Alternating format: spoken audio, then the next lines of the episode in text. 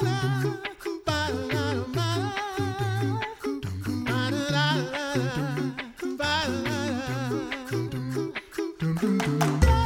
You're listening to the Coffee Hour. I'm Andy Bates. I'm Sarah Gulseth. Thanks to Concordia University Wisconsin for supporting the Coffee Hour. Find out more about Concordia University Wisconsin at cuw.edu. Live uncommon. We are continuing our conversations in the Set Apart to Serve series. Today, we head to the seminary to meet with a fourth year seminary student learning about seminary life and that formation of becoming a pastor. Our guest today, Drew Oswald, is fourth year student at Concordia Seminary in St. Louis. Drew, welcome to the Coffee Hour. Thank you. I appreciate you guys having me on. Well, thanks for coming on to share your story about becoming a student at Concordia Seminary and that path to becoming a church worker. Uh, let's start with that. When did you first start thinking about going to seminary and serving potentially as a pastor in the future? Yeah, that's a question I get all the time. And I used to hate that question a lot until actually this fall because I don't have this sort of like the skies cracked open or I was knocked off some sort of animal type story. My story is really, really normal. I guess if I had to like pinpoint it somewhere, I would blame my mother. I think it was like when I was like seven or eight years old or something. We walked out of a church service and she said, like, oh, I could see you being a pastor some. Then my, you know, things progressed from there and conversations with a high school theology teacher, took a visit down to the seminary here in St. Louis when I was a junior in high school. That went really, really great. And then I majored in secondary education and decided to become a Lutheran school teacher and then came down to the seminary after that. So, sort of a lot of normal stuff, lots of normal conversations, just people that God placed in my life to sort of push me this direction, and also the desire to to serve God's people in a variety of ways also. What was that so preparation like being a teacher first? Was there additional preparation that you had to go through in order to be ready to to enter the seminary for the MDiv program? Yeah, so I started at Concordia Seward after high school. My plan was to be just Lutheran teacher. I had teachers in my family. My mom is a teacher at a public school. I have an older brother who went to Concordia Seward in the education program. And I, so I really wanted to be a teacher. And then like my sophomore year, I kind of decided that I probably someday would go to seminary, kind of who knows when that might be kind of thing. So I actually took Greek when I was an undergrad, but I didn't have Hebrew. And since I was doing a Lutheran teacher's diploma at Seward, I had a lot of like the doctrinal background and those sort of things. So to come to the seminary, I I knew I would have to take Hebrew. I passed my Greek qualifier because my my Greek professor at Concordia Seward was like the best teacher ever. So I passed Greek after five years off. But extra stuff, I actually, this is, I guess, kind of a funny story. So when I was a, a teacher in Omaha, Nebraska, I was like our, our speech coach and I, you know, lesson plans and got up and talked in front of kids all that time. I did have to take an online speech course to to get admitted to the seminary despite all of this experience. Although that that has been waived since I complained a lot after that. So there, there was some extra kind of stuff, but nothing, nothing for me, just because I had gone to Concordia and had done some language kind of things before. Wow, that's quite like the preparation. How do you see now, as a student at Concordia Seminary, your experience as an educator, as a teacher? You see that being significant in your experience now and your formation as a, a seminarian? It's been a huge, huge benefit on a number of different levels. One, I'm a better student because I know sort of what teachers want and I know how to do school, as it were. But also, two, I since I taught theology, I taught a ton of different things since I was at a Lutheran school. But I since I taught theology specifically, I got such a great opportunity to to do some like counseling kind of things with with different kids. So I got to hear tons of life stories and I got to answer a ton of questions. The school where I taught in Omaha was is a Lutheran school. We had a lot of Lutheran kids, but also there are a lot of sort of non-denominational, evangelical, Pentecostal type of students who wanted a really good Christian education. And so they would come to our school, which was which was great. Those kids were awesome kids, and they asked a ton of really really good questions. So coming into the seminary with that experience, having heard a bunch of the questions that my students have, having heard about their life experience and life story, I could hear things in class that maybe even some of my classmates would, would ask questions like, you know, why are we learning this? Or why have we why have why are we writing a paper about this? But I sort of had this experience then that I, I knew that this stuff the stuff that I was learning was really applicable to doing God's work with real flesh and blood people. Because there are questions that I had as I was trying to do that before and didn't have answers to, but then then sort of received at the seminary. And also too, sort of living at a high school again, I I kind of joke that I went to high school twice because I taught high school for four years after I already graduated high school. So going to high school a second time just opened my eyes to the variety of situations that we live in this sort of gray world where we have a lot of black and white answers, especially theologically. There are a lot of things that are just true and right, but the art of applying those answers in a way that communicates in a way that's really helpful, in a way that isn't aimed at me being right for the sake of being right, being right or being helpful and, and proclaiming what's true for the sake of the people that I'm working with was a really helpful lens and perspective to have coming to the seminary. Yeah, it sounds like all of your experience really is lending itself well to this formation that you're receiving as to, to be a pastor and and hopefully in, in your future work wherever that path leads you as in your future as a as a church worker. Let's talk a little bit more about that formation, the transition of of moving to seminary. What was that like moving your family from Omaha was it to the seminary in St. Louis? Yeah, we so my wife Jenny is the best person in the world. She's awesome. And so I actually tried to get her to talk me out of coming to seminary a bunch of times just because I, I didn't want to like drag her down here. So there were a bunch of times kind of over my, my time of teaching that I'd try to say, like, you know, if you say we're not going to do this, then we're not going to do it. But she always say something effective like, well, wherever we need to go to do God's work, that's where we'll go. And so we moved down to St. Louis with a six week old child and a two and a two year old child. So she like really held to it. So we packed up her she packed up our entire house like as she was like eight nine months pregnant and then had the baby and then we moved down to the seminary and moved into the on-campus apartments here in st louis. And so the transition was just kind of a whirlwind. So i ended teaching in may. Our baby was born in june. And then the sort of the rest of the summer was you know being a new parent for a second time and adding a second kid to our family, which was a huge transition itself. So it was just sort of this for our family specifically, it was just a bunch of transitions sort of right in a row. And we both have, Jenny and I both have very supportive families. So we re- received a lot of help for, from them in terms of uh, packing and driving vehicles down and stuff like that. So it was a, a, ton of transitions all sort of right in a row. But then transitioning to a student again, I guess it was kind of like riding a bike. I had you know, done the student thing when I was in college. And then honestly, I worked less when I became a student at the seminary than I did in my first few years of teaching. New teachers, as, and I'm sure, uh, you know, in your sort of past experiences, church workers, you know that you just like, you can never do anything well enough, especially the first couple of years. And my response to that was just like work super hard. So actually coming down to the seminary, I was like, oh, I have due dates. I have all this. This is great. So kind of together with all of those different transitions with our family, transitioning as student, as a student, it was, it was a lot of things at the same time, but it was, it was really great sort of looking back as I can kind of see how my wife and I grew closer together, how we became sort of a better team and how we raise our kids, and then just sort of starting this new time period in our lives just sort of fit right into that specific transition. It was really, really hard to leave Omaha. We both have families in, in Nebraska.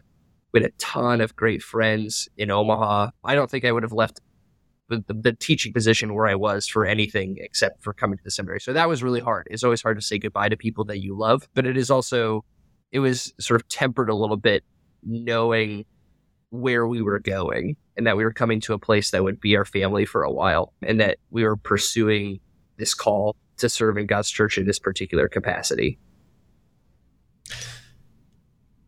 A place that would become your family for a little while. Tell us about that. Tell us about the residential experience and, and life at the seminary. Yeah, it's some of the the greatest moments here are are out of the classroom. Like I, I have loved my classes here at Concordia Seminary, but to do things outside of the classroom with the people that you're sort of living with, there's it's a really unique kind of place because everybody everybody is sort of pursuing the same thing. So we're all pursuing basically the same degree. and we all have this sort of future vision for our lives that all have this that are that are sort of individual, but also have this collective idea as we're as we're preparing for work in God's church. And so all of the conversations kind of revolve around that, which is which is great. I mean, to a certain extent, you kind of wish like, oh, I I could stop talking about class for at least a little while. Like, let's talk about basketball or something like that. But as we have all of these different people around you sort of have this ready-made group of people who are who have similar life and you're going through a similar life experience sort of contemporaneously which is really helpful you can support each other really really well but you can you can sort of listen to each other you can provide help especially now as like a fourth year student as as some of my friends who are kind of the first couple years are talking about classes I can give advice, some wisdom for how to for to how to think about certain things in classes and stuff like that. But uh, so that's really good. But then also for our family, there have been so many events. We do all kinds of events on our campus that are geared toward fostering community and building relationships outside of the classroom. So things like Profenstein's, where we go into to listen to a professor talk about a topic that's I'm kind of funny and encouraging and hear their wisdom. During the summers, we do these cookouts every weekend where, you know, we fed like 200 people last year per weekend. And those are just great opportunities for people to get together, to share those experiences. And then you really do grow close together. Um, I know it's it's sort of starting to get real. I'm not taking a call this year because I'm sticking around for an extra degree next year at the seminary, but basically my entire class is. And these are guys who we came into the seminary at the same time and then we experienced a global pandemic together right so we've we've done all of this all of this stuff together we've had all of these experiences together and it's sort of becoming real to me now that these guys are leaving and i'm not going to get to see them face to face you know probably not in the same place until like the new creation which is sort of mind boggling or uh, you know maybe a class reunion those kinds of things you you through these common experiences, you build a bond that's really hard to to emulate in any sort of different setting. We are talking with Drew Oswald. He's a fourth year student at Concordia Seminary in St. Louis as part of our Set Apart to Serve series here on the Coffee Hour. We'll continue the conversation in just a moment. I'm Andy Bates. I'm Sarah Gulseth.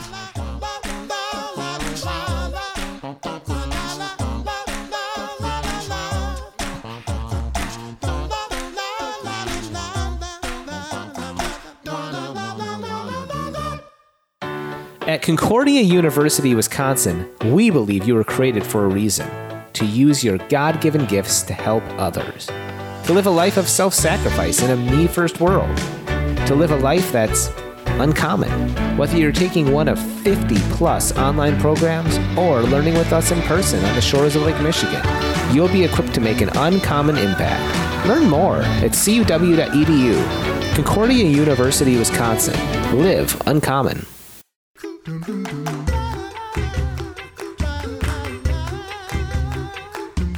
Welcome back to the Coffee Hour. I'm Andy Bates. I'm Sarah Gulseth. We are continuing our conversations in the Set Apart to Serve series. Our guest today is Drew Oswald, fourth year student at Concordia Seminary in St. Louis, learning about the experience of formation at Concordia Seminary and uh, Drew, you had some some great examples, some painted a great picture for us of what life is like for you and your family at Concordia Seminary here in St. Louis, and what that that formation looks like.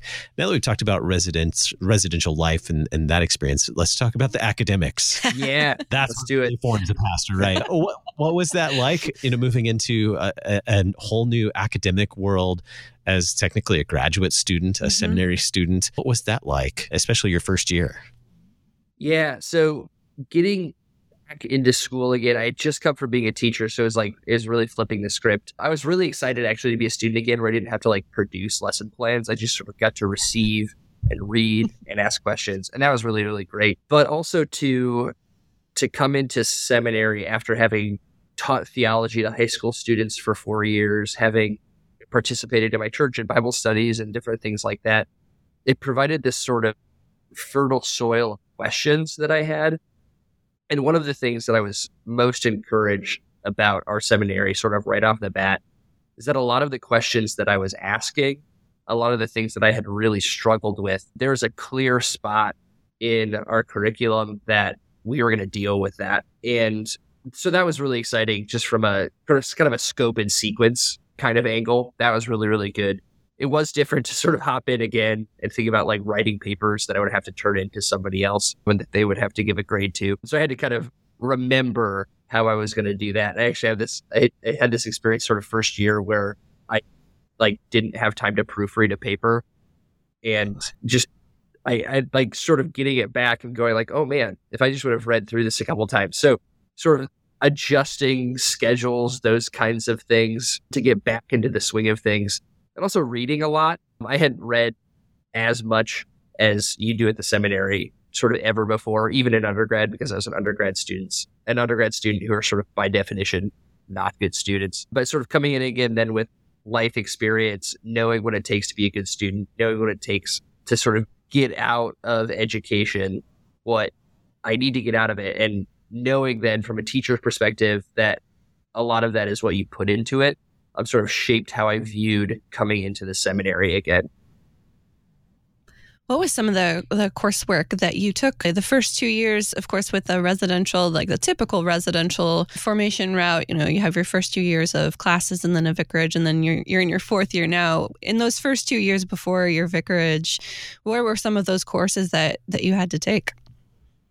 Yeah, so you got sort of the regular introduction classes. So they're four departments. We got so all of the introductory classes to those departments. So introduction to historical theology, introduction to practical theology, systematic theology, and exegetical theology. So doing all of those sorts of things, and then creeds and confessions and the systematics department. Other some other sort of I don't remember all the names to these, so I I apologize for that. So things like creeds and confessions, and then some more practical kind of things, and then you start for in our curriculum you start learning how to preach the second semester of your first year. So starting that that sort of prac. Those and then second year, a couple exegetical classes where you look at like prophets and then the Torah and then oh boy, try sorry, I'm trying to remember all the all the names. I promise I remember the material, even if I don't remember. If, I know, I know, I would have printed off my transcript or something if I knew how to find it. So if and then systematics classes and I'm a I'm a kind of a systematics guy at heart. So those are the ones I remember really, really well. I love all of the other departments as brothers in Christ of a systematics is kind of really where my heart is. So things like Church and World, Systematics One, and then I actually got the opportunity to take some classes during the summer too, and then during the during winterim, which is really great, sort of help loosen up my schedule a little bit, especially for this year, but also to pick up some things that I, I don't know if I ever would have ever would have had the opportunity to learn just sort of in the regular scope of things and then sort of opening interest to to future study. A couple of other classes, the theology of ethics and human care as a second year was a really, really helpful class, like a really helpful class. And then I took Luther as pastoral theologian during the summer, and that was just incredible. So to have those sorts of different opportunities has been really great. So after those first two years of classes, hitting the books hard for two years again, then into third year, which is a bit more immersive than mm. anything you've probably experienced before, correct? Right. Yes. It's it's it's a completely different it's a completely different kind of education. I learned a ton. Um so sort of starting vicarage was was very different. Thankfully for our family we didn't have to move. We actually had our third baby. We had our third baby my wife had our third baby in October of our vicarage year while we were at Village with Sarah and friends. And so we didn't have to move, which was really, really great. But then to see how a church worked, I'd been at a Lutheran school, so I kind of know how Lutheran institutions work on one level, but being a church is, is very different. I've always sort of been around people and sort of have to have these times where I'm sort of in my office and there's like nobody else around. That was different. But then also too at Village, we had a really interesting experience because we were on a pastoral vacancy when I did my vicarage, or at least the first nine months of my vicarage. So that was a fascinating experience to learn also. And so I've had all of these different opportunities, whether it's in the classroom or on vicarage, to learn things that I didn't even a lot of them I knew that I needed to learn, but some of them I didn't either. I've been really appreciative of all those.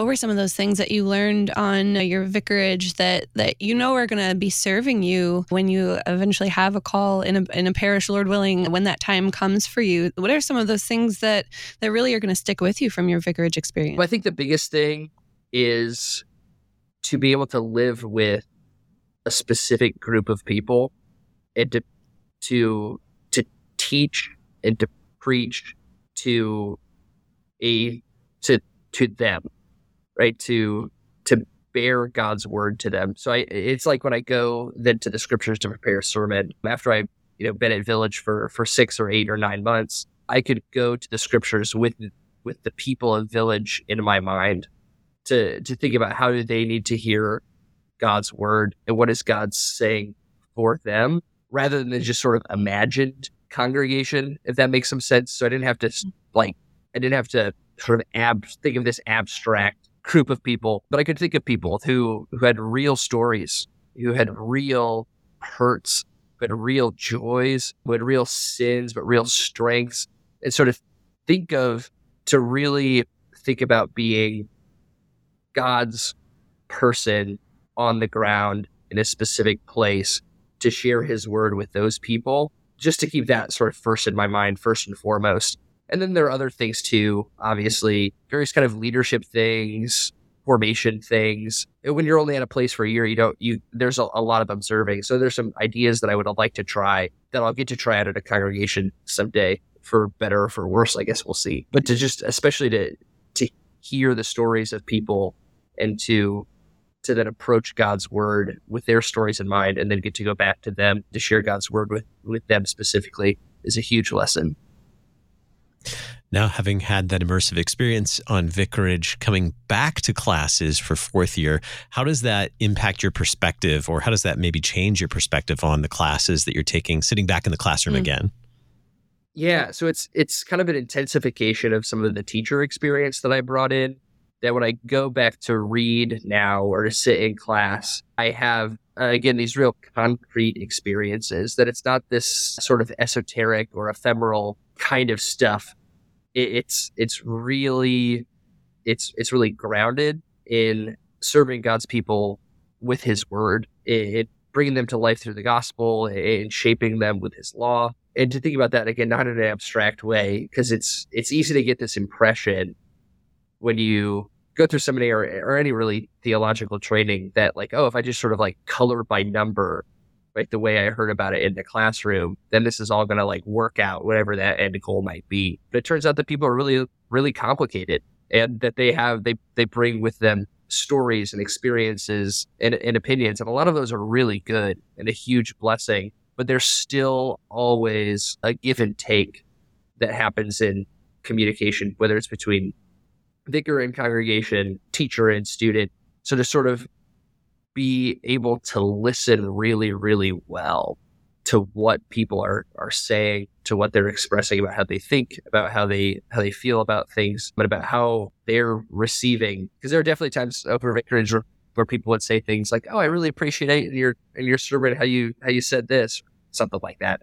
And then in my mind, I would go something the effect of like, "Wow, I need to get better at saying what I, what I but I'm trying to preach so that they actually hear because it's probably not a problem with them, right? It's it's it it's it's if there's something I can do to help sort of get out of the way so God can work with His people that that I'd like to try to have that experience over vicarage is and then coming into the classroom with that in mind has been helpful. So now that you're you're nearing the tail end of this experience, uh, doing another year for for your STM, right? What is your what is your advice, encouragement for young people that are maybe considering, or or not so young people, uh, maybe second career folks who are considering attending the seminary, pursuing this path of church work? Yeah, I, I mean, first of all, I keep considering it. It's a keep considering it. Don't don't sort of don't give up. So that's sort of number one. But then two, I would just say talk to as many people as you know. You know, talk to your pastor, talk to people in your life. If you're married, talk to your wife, talk to your siblings, your friends. Think of the most honest person you know in your life and you ask questions about like, hey, could you see me doing this? Do you think that this might be a good idea?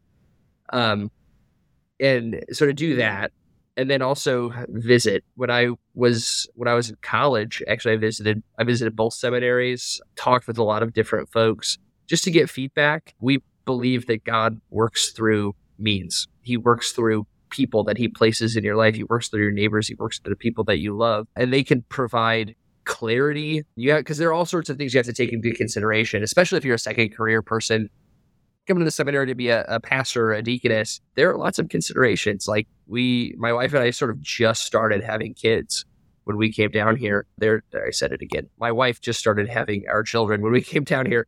So there are all these sort of family considerations for us to to take into account, and those are really important things.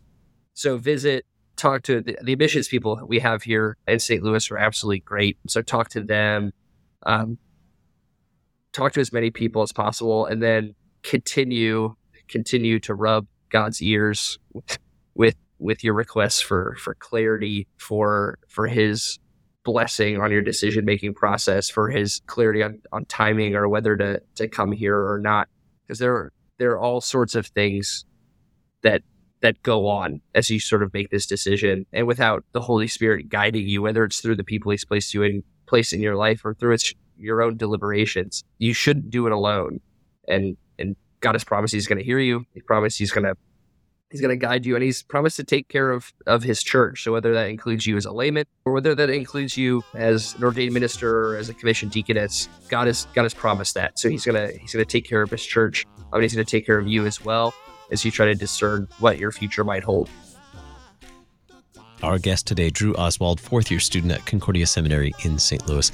Drew, thanks so much for being our guest on the coffee hour. You're welcome. Thank you again for for having me on. This has been great. You can learn more about Set Apart to Serve by visiting lcms.org slash SAS. You've been listening to The Coffee Hour. I'm Andy Bates. I'm Sarah Gulseth. The Coffee Hour with Andy and Sarah is a production of KFUO. To support the Coffee Hour and KFUO Radio, visit kfuo.org. You can also text KFUO to 41444 or send an email to gifts at kfuo.org. And you can call us at 800 844 0524. KFUO. Christ for you, anytime, anywhere.